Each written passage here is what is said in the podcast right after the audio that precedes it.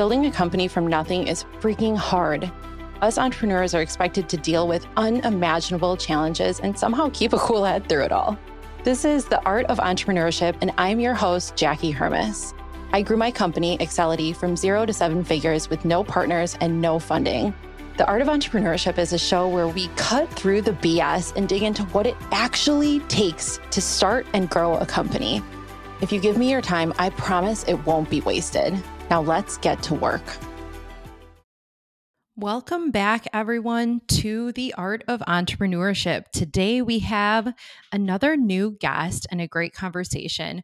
Mike Peregudov, the founder and CEO of a company called Whizz which is renting electric bikes to delivery drivers in New York. It is a really cool model. The company was founded 18 months ago and they have been growing every single month since, even in seasonality, even in an up and down economy lately.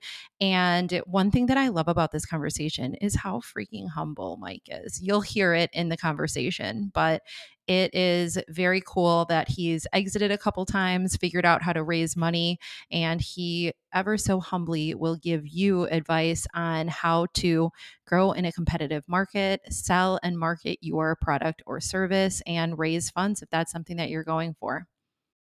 Hey, Mike, thank you so much for being here today. I really appreciate it. Yeah. Hey, JK. It's great to be here. Yeah, I'm excited. So, we're going to get right into it. I know there are a lot of companies that are struggling to grow right now. I mean, we work with lots of different kinds of companies at my marketing agency. We work with a lot of businesses that are trying to raise funds too. And it's just, it's an interesting time with the economy and some companies that are doing layoffs and slashing budgets. Yet, I meet you. I looked at your LinkedIn and I see your chart, your growth chart, which was what did it say? 13 consecutive months of growth since inception. And I think that you said that's now 18. Yep. What is the secret to grow during this time? Yeah, I mean that that's true. We are we are kind of lucky because we started company 18 months ago and we are growing like literally every month since that uh, on 10 tens of percent every month. But um, I mean it's a kind of a lot of luck in that i would say. So finding this product market fit thing it still remains a magic. If any kind of other other you know aspects of business are already have any kind of playbooks and instructions etc so finding searching for product market fit is still a, a little bit of magic in this. Uh, and uh, I think we were just lucky uh, with this. Also, our previous experience helped because both me and my co-founders, we this is not our first company, so we started and successfully exited two two companies previously. So we have some experience in that, and so we just uh, saw the right niche and entered it in the right time, and then it just you know started growing like that you um, have exited two companies and you call yourself lucky. I think that's very humble because I think a lot of people would be like, I exited two companies, so I know the formula. So I love that. It's a great place to start. Um, how did you go about finding product market fit? Because you have a pretty specific market that you're selling into talking about luck i'd say this is luck because before starting this company i actually started another one that failed which was like in between these companies. So the first company I built was a success and I exited it successfully. Then I started another one and it failed. So because just simply because we didn't find a product market fit. So I'd say the the right way here is to behave to behave here is just to to stop doing it if you do if you don't have product market fit there just stop doing it and start something else. So that's yeah. what i did. I i failed. It was painful. It was really really painful. We, we did it for 12 months. It was a company in online education. It didn't work at all. So what we actually did we just stopped operations in this company and we had some investments on our bank account and we started this company a new one with which which is work which is working great. So speaking about product market fit I mean, yeah, our our previous companies they they were kind of in the same space. I built my my previous company in a food delivery space, which is a kind of different, but uh, also in a delivery space. And my co-founders they actually built exactly the same model as Whizz, but in another region in Europe. So they they were just you know came here to New York and okay, we can do it here, and we just joined our you know forces and efforts yeah. and started. That's amazing. Okay. So your business does not seem to suffer from seasonality, at least so far, which I think is really interesting because electric bikes for delivery drivers, you would think, especially in New York, that there might be some seasonality to that. How do you go about successfully marketing and selling both in this economic environment and with potential seasonality with the company? Yeah, we actually do have seasonality. We don't feel it right now because we have this low base effect because we're just starting and the base of our customers is too small. That that's why we grow even when during the low season. But mm-hmm. we do have in New York actually people we, we have a low season in winter because um, that's interesting because in delivery space it should be we can think that uh, winter can be high season because people don't want don't want to get out of the you know apartment and they order a lot. But on the other hand there are there is a shortage in the on the supply side. So delivery drivers they just don't want to work in winter when it's cold. Right. so winter is a low season in new york and uh, summer especially and actually may is probably the highest season. So what we do with that is uh, well, we, we just adjust our marketing channels and uh, when it's low season, we put a little bit more in marketing. When it's high season and we have a not we don't have problems with demand and we have some issues with supply side, we usually work on margins more. So not on growth, but on margins. So it's like, you know, we adjusted I think that a lot of companies, I see them when their business is slow, that's when they're cutting marketing budgets. And I think that is, I mean, I've preached on LinkedIn over and over again how I think that is the wrong move because you're cutting off your nose to spite your face, right? Like why, yeah. why cut your marketing and sales budgets when your company is running slowly? What gives you the confidence to ramp it up? Is it past experience or tell me a little bit more about that? Well, actually, uh, we don't have an, a lot of confidence in that. We are just trying to do it being honest. This is maybe our main value probably one of the only values we have is just let's let's grow fast and let's change fast. Uh, so i don't know. We just commit to growth and i don't know we take risks and I don't I don't think we have a lot of confidence. It's it's all it's always about concerns like what should we do. But yeah, uh, you're right. When we when we grow slowly in on the low season, we just put more efforts in marketing, and when it's high season, we work on margins more. Mm-hmm. So that's how it works. Well, on that topic, I suspect that managing cash is pretty big for you guys as you raised funds and you're working to grow the company.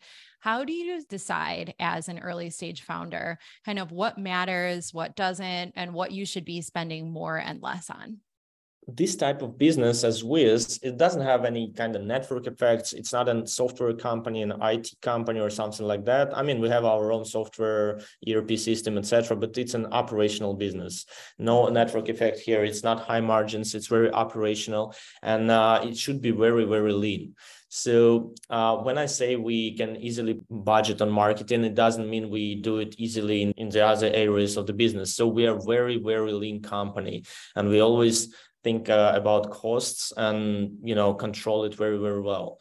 Marketing is an investment. We can just you know start it and then stop it. It's like an investment but all the direct and variable costs of business we are very very you know lean on that and we control it very very well. So i think it, it the idea here is to not confuse where you could easily put budget and try something new and where you could not put anything and be as lean as possible. So some sometimes people might might may confuse it and that's actually the art of doing operationally effective business i guess.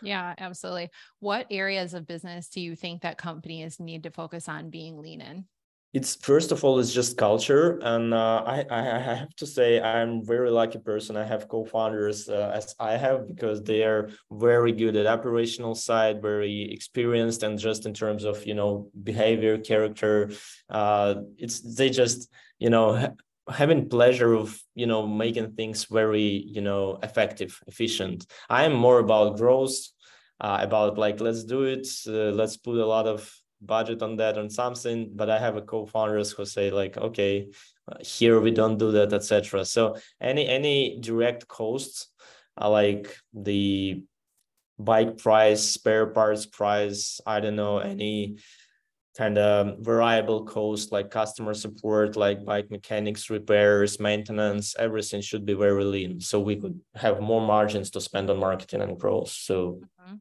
like that.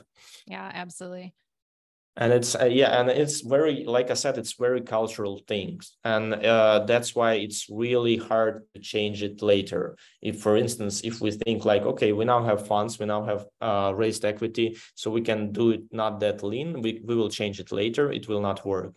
Uh, because it's a cultural thing. Uh, you, you should you should be very lean from the from day one. Mm-hmm. Yeah, definitely. Well, I have a CFO for a husband. And whenever I, and I'm very growth oriented. And so whenever I'm like, let's spend money on this, or let's hire this person, or let's do this sales initiative, he's like, where's that money coming from? What's the ROI going to be on it? And, you know, he's asking all the questions. And I'm like, ugh, it's so yeah. good to have him around. But, you know, yeah, that's actually wanna... how it, that's how it works with my co-founders actually. Yeah. I love that. That's when you said how your and your co-founder relationships were. That I was like, that sounds like me and my husband. So very similar. Successful team, I guess. Yeah. I, I agree. Okay. So let's talk a little bit about funding. I have seen some just amazing product companies that can't raise money right now and that are having a really hard time.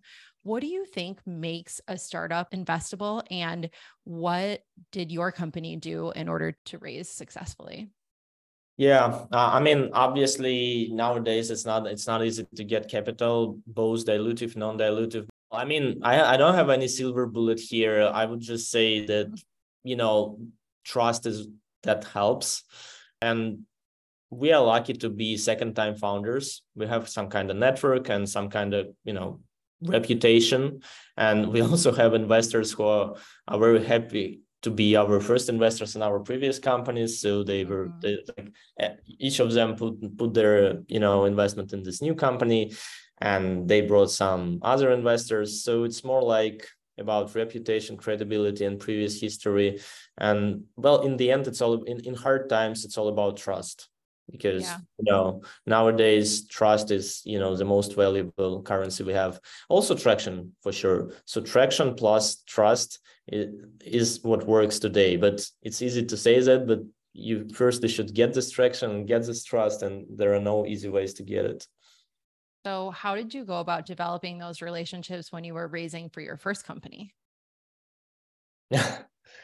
well, it, it was much more difficult, but traction helps also yeah. in this case. Uh, so if you are lucky to find a product market fit, like everybody loves these charts, you know, that are growing constantly. If you have this chart in your deck or in your one pager, it will help a lot. And if you have like, I don't know, any kind of communication skill and just some persistence, and if you can build a process around fundraising, then you will raise uh, in the end. It, it just will take much more time and effort than you think uh, it will.